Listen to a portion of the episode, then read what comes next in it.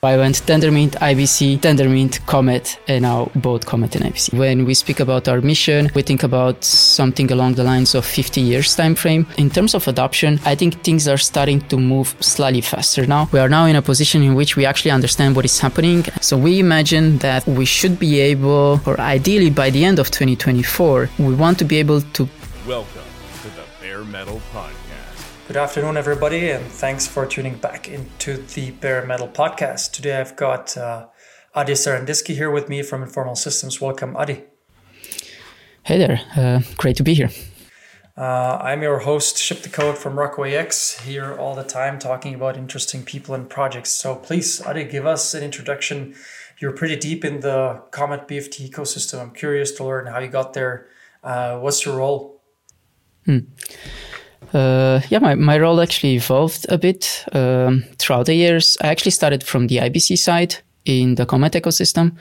I uh, no, in fact, if I'm to go back to the origins, I started from Tendermint. Uh, so 2020, uh, four years ago, around October 2019, uh, I joined first, and there was uh, the era of Interchain Foundation, uh, where we were assembling there uh, different researchers and engineers. And then in 2020, Informal was created. Uh, so my role officially in the beginning was uh, research and experiments on Tendermint. then I pivoted into IBC this year I pivoted back into Tendermint that became Comet BFT.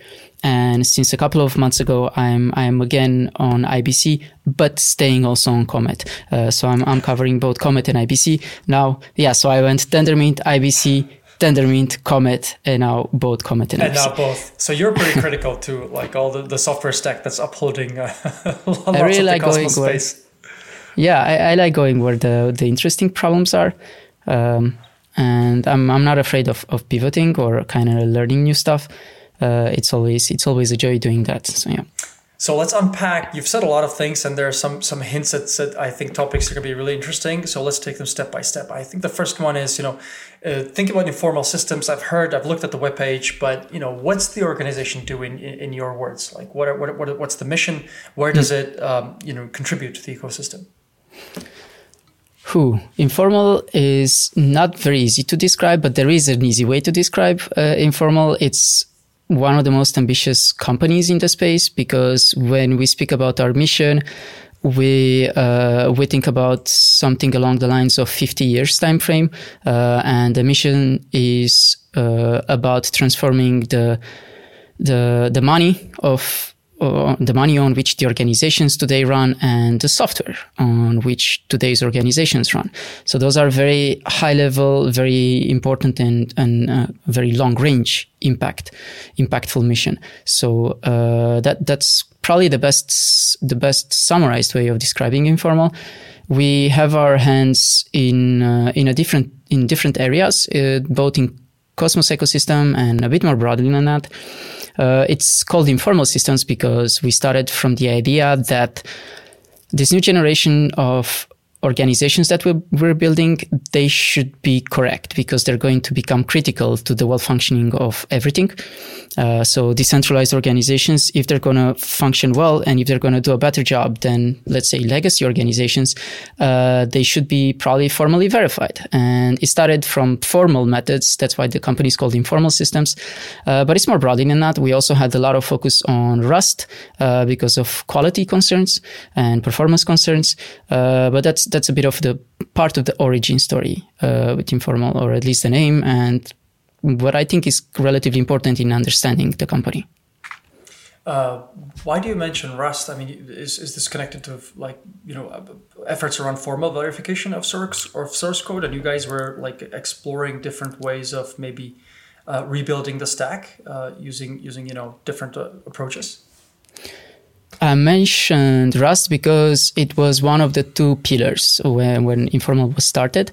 Uh, it was started on the pillar of let's use formal methods to prove that systems are correct mm-hmm. and let's use rust to build more correct systems than what we already have in go for instance or in other languages so uh, rust is traditionally considered uh, to have more support to to build uh, more uh, let's say higher quality systems in general right. I guess like I can understand how around memory control this is sort of by default let's say more uh, let's say safer. Did you guys ever build any any sort of specifications in like you know formal language like tla plus or some types of logic like that that could then be directly applicable to source code?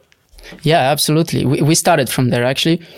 Uh, there was around the time when i joined 2019 2019 i think it was when uh, the first time that the Tendermint algorithm was for, fully formally specified, uh, its safety was also verified around that time.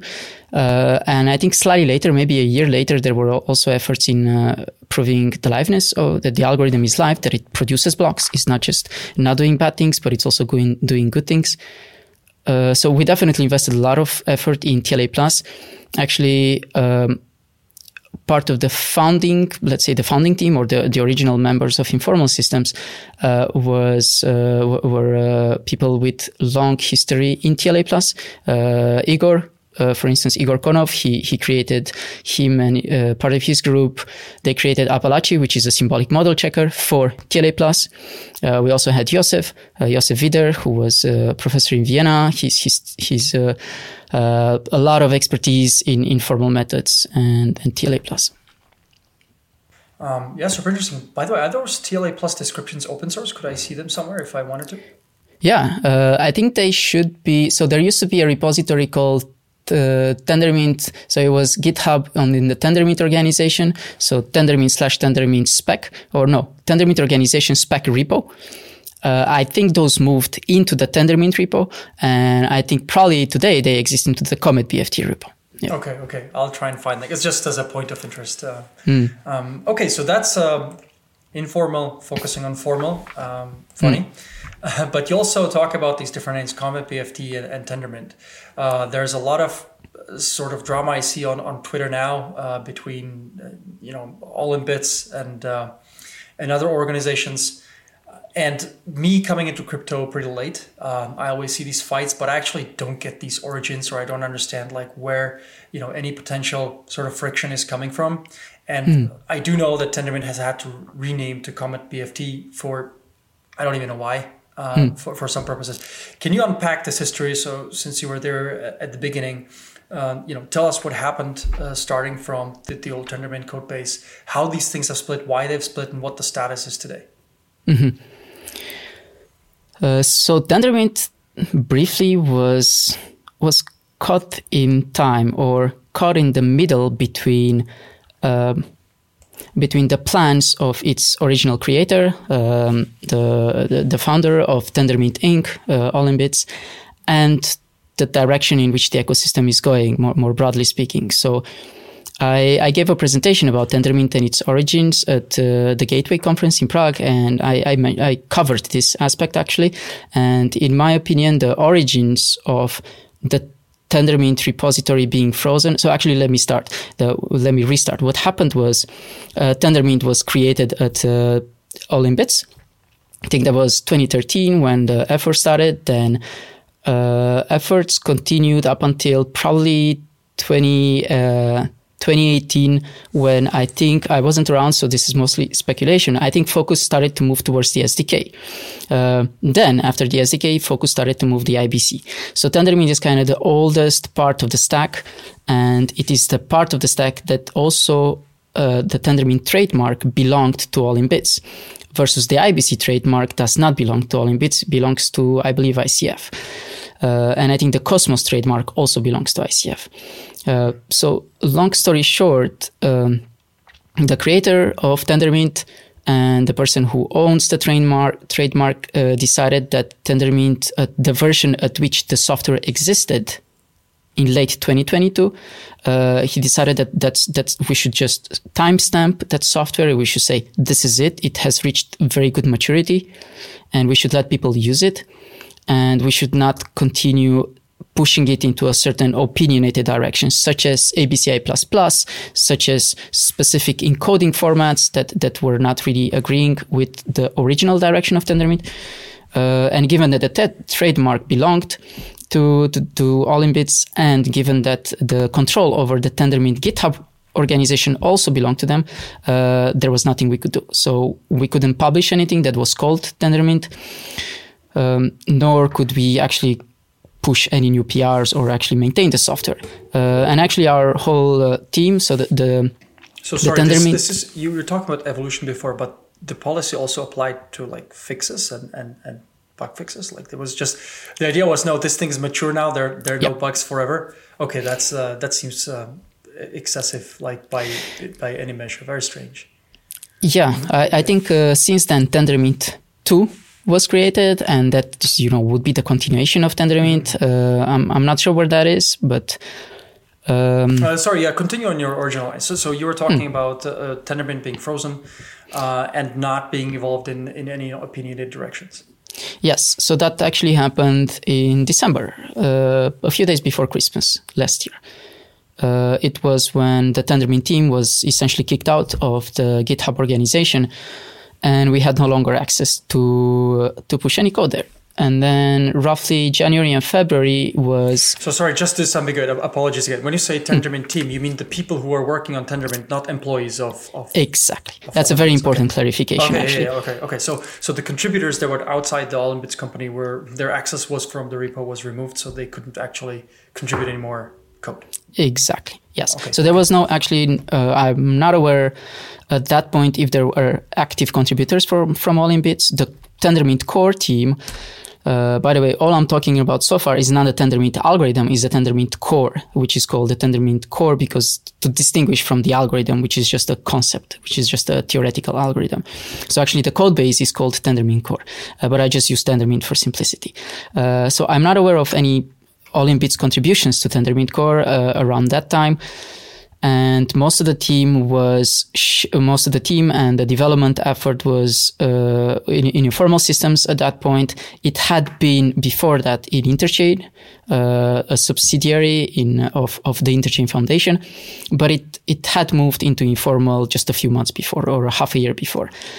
Uh, so so maintenance of Tendermint core code was by a team in informal systems and the code existed in the Tendermint GitHub organization, and the GitHub organization was controlled and owned by All in Bits. So it's pretty complex, uh, yeah, right. relationship structures. Yeah. Okay, so the decision around like close to that time, I recall that's that's sort of I, I was there when this happened was to mm. clone essentially clone the repo, publish it under a new name, and then continue yep. development um, in the original direction. I guess with the original contributor set is, is like are, are the, is the Tendermint what you call the Tendermint team still around? Yes. So the, the Tendermint team in the shape of December 2022 is still around. It still exists. It, it, it grew a bit uh, since then.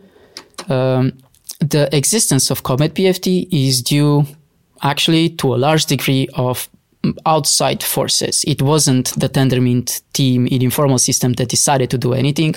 It was actually a confluence of support from application builders, from the SDK team, from the IBC Go team, from ICF, uh, from uh, from even previous contributors to Tendermint Core that were no longer even in the Cosmos ecosystem, uh, from uh, from external organizations that didn't ha- that have didn't have a stakehold into Cosmos per se, like Anoma, like Celestia. Uh, it, they do have a stakehold, but they're they're no longer uh, kind of contributors to the SDK directly. Mm-hmm. some of these organizations. So Tendermint was actually revived into Comet BFT thanks to all of these external contributors. Uh, many of them are names that we all know, and they're they're active on on uh, in the ecosystem. Uh, and it was decided through through this, uh, let's say, emergent uh, emergent uh, situation that okay, let's continue developing. Let's just give it a new name. The ICF will trademark that name. it's going to be open source. It's going to have all the good things that the SDK and the IBC Go already have. The IBC protocol and the IBC implementations uh, already have. And that's how Comet BFT was born late February, uh, or no, it must have been 1st of February, if I recall correctly. It was either beginning of February or end of, you know, I think it was beginning of February. Yeah. So if you summarize what changes happened for the past year, like sort of when you guys forked from um, Tendermint, uh, and you know new repo, like what happened these past 12 months? How have you guys used this time? Uh, hmm. Which features did you focus on? Since then, there was two major releases: uh, Comet BFT V034 and Comet BFT 035. the most effort by far that the team spent was in, was ensuring that 37 and 38 are correct. Uh, and that they behave without impacting the correctness or the performance of networks as a delta to 034. Uh, so Tendermint was frozen at 034. Comet BFT was revived or forked out of 034. And so we first published Comet BFT v034. And then most of our time was spent in cherry picking code that had been frozen in the old code base in actually abandoned versions, uh, 035 and 36. And those cherry picks landed into 37 and 38. Uh, and this is important because 37 and 38 are both what collectively became ABCI++. So 037 is the first phase, first phase of ABCI++, and 38 is the second phase of ABCI++. The code had already been written. So our team didn't actually need to uh, invest a lot of time in the code. Th- there were still some changes that needed to be done, uh, but most of the code had already existed. We just need to needed to surgically extract with a lot of preciseness the, the exact pieces that we needed, and then a lot of time was spent in was it was ensuring that we understood that code, that it was safe to deploy, and tested. A lot of tests a lot of uh, stress tests. So cherry picking integration of, of sort of new logic that was forked off or that was branched from the old versions into the new ones. Got it. Okay yes. that's of course uh, one of the most dangerous jobs integrating code that you didn't write or that it's was written so, against something else. Uh, so yeah. yeah understood that it needs a lot of time. I'm curious just like to interject technical question are 0.34 uh, up to 3.8 are they wire compatible on the P2P protocol level, or have been, have there been changes which render you know somebody deploying a software with 037 on the same P2P net as 034 you know impossible? So the, it's a bit more nuanced than that. So there there's also a breaking or could have been a breaking problem between uh, Tendermint 34 and Comet BFT 34 oh, because we did do a renaming. Um, so even that just even just that renaming could have been a problem as well. Uh, however, our renaming was rather superficial. Uh, so we did the renaming of of modules uh, and, and, and a few other things like ver- uh, strings and constants and things that did not impact the peer-to-peer layer, mm-hmm. specifically so that networks can upgrade from Tendermint Core v038 to Comet BFT 038 uh, overnight or fully fully compatible.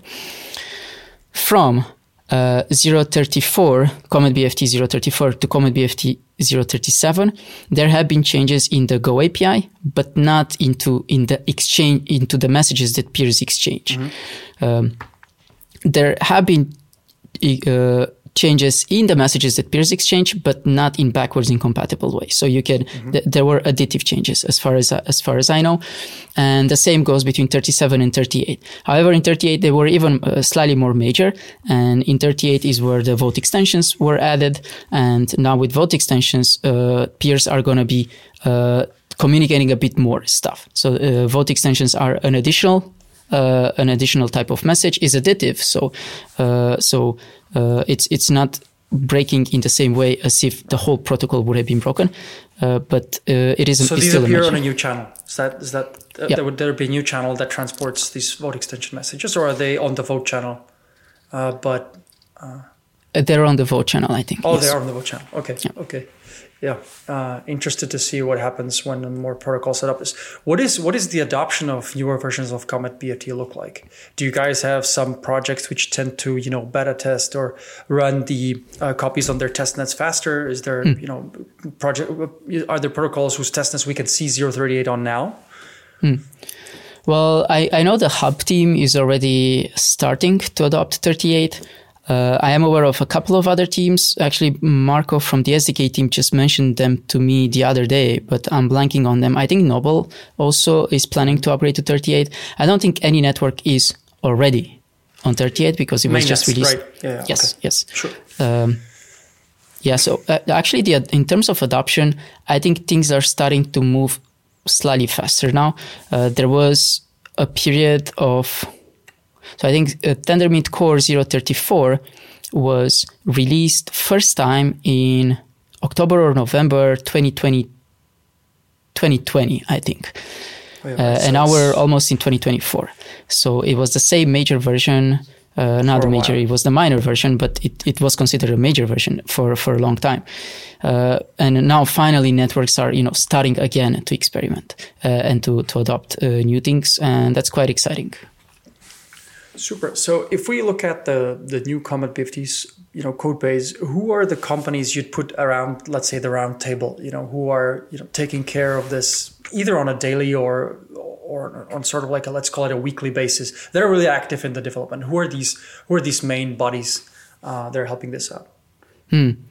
there are probably four that come to mind uh, but there's a lot more than that that help also quite regularly uh, so the sdk team uh, Orange Tech signals regularly uh, problems. Uh, they they do fast tests, I think. Um, informal and amulet so th- these are the first ones that come off the top of my mind but there's many other contributors that uh, that either give direct uh, contribut- contributions or they uh, they help us with insights with needs with requirements with processes with integration adoption uh, among the ones that are most recent but this is really just uh, the kind of recency bias uh, celestia Khronos um, injective, Numetric. Uh, th- these are some of the teams that that we we, we spoke to recently. Um, if you think about, so you mentioned quite a lot of things are happening. So it feels like the the project um, has enough resources to actually meaningfully develop. Would you say that's a fair statement that the funding around you know Comet BFT allows it to actually evolve instead of sort of like struggling to fix um, uh, struggling to fix bugs and maintain security? It's definitely not an easy not an easy answer, and it's not exactly because of funding.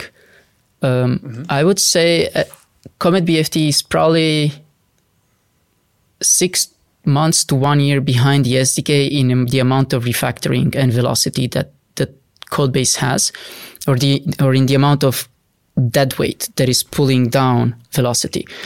Um, so funding is not exactly an issue in the sense that simply adding more resources or more capacity or engineering more money to the problem will not necessarily it's solve it. solve the problem. Mm. Yeah, it's a sequential process of uh, trying to make the most severe changes that brings the code base in a healthy state, and you cannot rush that. Uh, that has been uh, at least that's my assessment that it was once rushed in terms of rewriting and, and more aggressive changes and it didn't work out well and the comet team is both ambitious enough to try to do the kind of changes again but risk averse enough to do them at a slow enough pace so that we don't put the ecosystem in danger at the risk of, uh, of you know maybe looking into too many details, but could you talk about like what major refactoring efforts are necessary to sort of allow for the velocity to increase again? Yeah, of course. Uh, we've been doing them for for for quite a bit of time. Um, let's see. Uh, there are problems with bandwidth consumption, and the peer-to-peer, uh, the, the gossip layers of, of Tendermint have been very poorly specified and misunderstood. We are now in a position in which we actually understand what is happening, and the team has been able to surgically remove things that were unnecessary for the well functioning of the protocol. Uh, and so that it maintains the same guarantees, the same uh, performance, uh, while increasing uh, efficiency. Uh, the same happens at the storage layer. At the storage layer, uh, the use or the data footprint of, of Comet BFT based nodes, it tends to just grow. And it was very complicated to understand what is that due to. Is it because the applications are, are misconfiguring it? Is, is it because of the indexer? Is it because of uh, various, various other subsystems that are not like the write ahead log or the consensus that are just mismanaging the software? Is because of libraries uh, that the pruning mechanism in, in PebbleDB or RocksDB is just not working well or the compaction. Uh, and it turns out it's, it's something like a combination of all of this. And we're, we're now finally starting to push um, more major things that are uh, that offer predictability in how mu- how fast storage grows over time. Because ideally, when you deploy a Comet BFT based node, you should be able to say, I want aggressive pruning. So then the, the node should grow up to say a certain predefined size. But then if pruning works as it should be, then it should not grow b- based on that. Right. So uh, that's what pruning w- should mean. Uh, and we're almost there. Um, the, the uh, another source of big headaches were the indexer that was tightly coupled with the other subsystems in Comet, in particular with the consensus subsystem, to such a degree that if you just open your Comet BFT based nodes to RPC calls, those RPC calls hit the indexer. The index indexer puts back pressure into consensus, and then your node falls out of sync with the rest of network. So, there are actually sound like mutual exclusion locks or critical sections where the RPC call will block access to the indexer, and the, the like it, it would be possible to sort of like that's essentially a denial of service attack and that what you're talking yeah about. it, it can manifest as a denial of service right. attack of course in, in, our docs and in communications we often try to re, to, to recall that uh, especially validators should not be opening their RPCs. Uh, of course, not their peer-to-peer ports either. Um, so yeah, um, those yeah, are those think, are uh, three. It would be great to get the message out even more strongly. Uh, if you actually open the observatory uh, and look at, we actually um, look at nodes mm. and what ports they have, and we ascribe functionality. I think there are some combos where we see a validator with an RPC port open. Sometimes people say they're proxying the port somewhere else. Mm-hmm can't say I'm super convinced that's always the case. Uh, but yeah. yeah. I think it's it's good to surface this risk and make sure people are diligently closing RPC ports on any nodes that are active in consensus. So in my mind, that actually actually also involves sentries, right? I mean, if you block both yes, sentries exactly. and the, the, the validator is pri- has a private connection to them, uh, then again, you're not signing blocks. Mm-hmm. So on all the PSA, close RPCs yeah. on all sentries and validators. Good reminder, exactly. Um, so I mentioned I mentioned three of them. Actually, on the indexer front, uh, one one decision there was uh, Comet BFT should not be doing indexing in the first place. There's a custom uh, query language implemented in Comet BFT. It's a huge dead weight that the team has to maintain. There's no reason. There's so many uh, high performance uh, with SQL or without SQL support kind of databases that Comet should just be able to push to stream data out of safely without back pressure into consensus. That uh, that was manifested into the, the design that is called uh, the Data Companion API. Um, very interestingly, we found out that uh, other teams are doing similar uh, similar approaches. Teams that have pushed the performance of Comet in the past or are already pushing it right now. Uh, we, we, heard of similar designs from uh, from Numetric, who were with the Terra Terra, Terra team. Uh, we heard of similar designs from DYDX, and we were trying to gather uh, um, uh, feedback from them. Injective also has has, maybe has Sei Network also.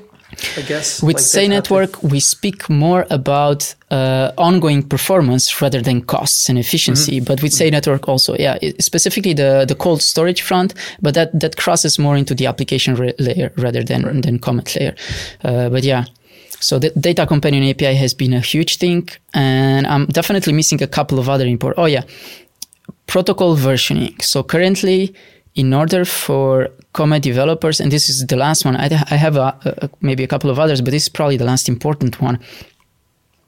Uh, in order for Comet developers to put out new stuff, uh, though many interfaces are not even versioned, including the RPC interface. The protos are not versioned, and you cannot do safe upgrades without versioning. So uh, we're now we're now planning to release Comet BFT v1.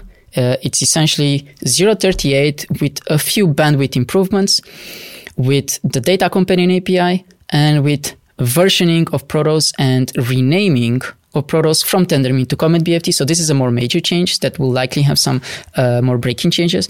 Uh, and this is what V1 will be about. It's it's nothing critical in terms of consensus refactoring. Is nothing critical in, in, in terms of the mempool is all revamped and it's like shining and, and flying.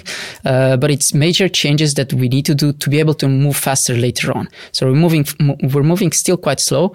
Uh, the the team feels it. Everyone feels it. Um, there's also an adoption element to it, so we can talk about that as well. But the team feels like we're moving slow, uh, but we do need to move slow in the beginning. Do all to of these good things. faster movement in the future. Right? Exactly. Yeah, absolutely makes sense. So, like when you know when all these steps are, you know, let's say completed to a degree that allows you to then again focus on on on more more on the future evolution. What what's next, right? I and mean, you mentioned ABCI plus plus. I guess that work is. You mentioned that that's going out in 038. Is that going to get more evolution, or are there new topics, you know, in store in terms of optimizing? I don't know the flooding protocols or hmm. or whatever uh, the, the flooding strategy for distributing messages or mm. something around this? We, we do plan to do more uh, aggressive kind of order of magnitude improvements at the at, at the bandwidth uh, efficiency level. So so mempool and consensus gossip and so on. That is. Uh, we still need to proceed relatively cautiously there uh, because it will require networks coordinated upgrades it will be a challenge to not break IBC clients, uh, though I think that should be fine. It is not the biggest concern. The biggest concern is just is just yeah the the, the wire level uh, uh, conversations that happen between nodes, and how do we do it incrementally so that uh, it it it we can fall back on previously correct versions and so on if if uh, we discover something. Uh, there were attempts to move to libp2p uh, I don't think those were very fruitful in the past. We, we could revisit those. I, I think we do plan to revisit them. Uh, we're also looking at other ways of structuring the conversations between nodes, structuring the P2P messages, uh, and, and introducing new paradigms. Uh, essentially, stuff like uh, like Narwhal, where there's kind of depend- dependencies between different transactions or between blocks. Uh, it allows more efficiency. Uh, so bandwidth front is definitely something important we want to look into on uh, for the next year. We still want to continue on the storage front because I, I, didn't cover everything, but on the storage front, there's also some dead weights uh, beside the indexer that are also. Uh, so now we indexer, we're slowly rolling it. Uh, we're, we're, kind of phasing it out. We're going to mark it as deprecated, but beside the indexer, there's other fronts that we also need to simply cut out. Um, probably the most important thing that we want to do that is more uh, kind of novel or more, um, let's say, sexy is modularizing the consensus engine. So we imagine that we should be able, or ideally by the end of 2024, we want to be able to prove that it's feasible to pull out the Tendermint algorithm from CometBFT and put another one in there if you so want mm-hmm. to or or twist it with certain with certain variations on the tendermint algorithm for instance we're talking about pipelining uh, or pipeline production of blocks so before you finish producing block 1 you can already start producing block 2 if the mempool is already feeding you with blocks uh, and that requires pretty severe changes to the consensus uh, subsystem in Comet, and it's not trivial. There's so many Go routines all over the place, and the, the behavior is poorly understood. Uh, so this is probably the most severe internal change that we also expect to have user impact. Uh, and and then the other things are more uh, experience, like um, um, better documentation, better onboarding support. Uh, we do we do plan to continue improving communications. You just mentioned before that yeah we should we should insist on how uh, how uh, operators maybe uh, configure their nodes and uh, what do they do with with sentries and so on. We should we should continue improving the communications there.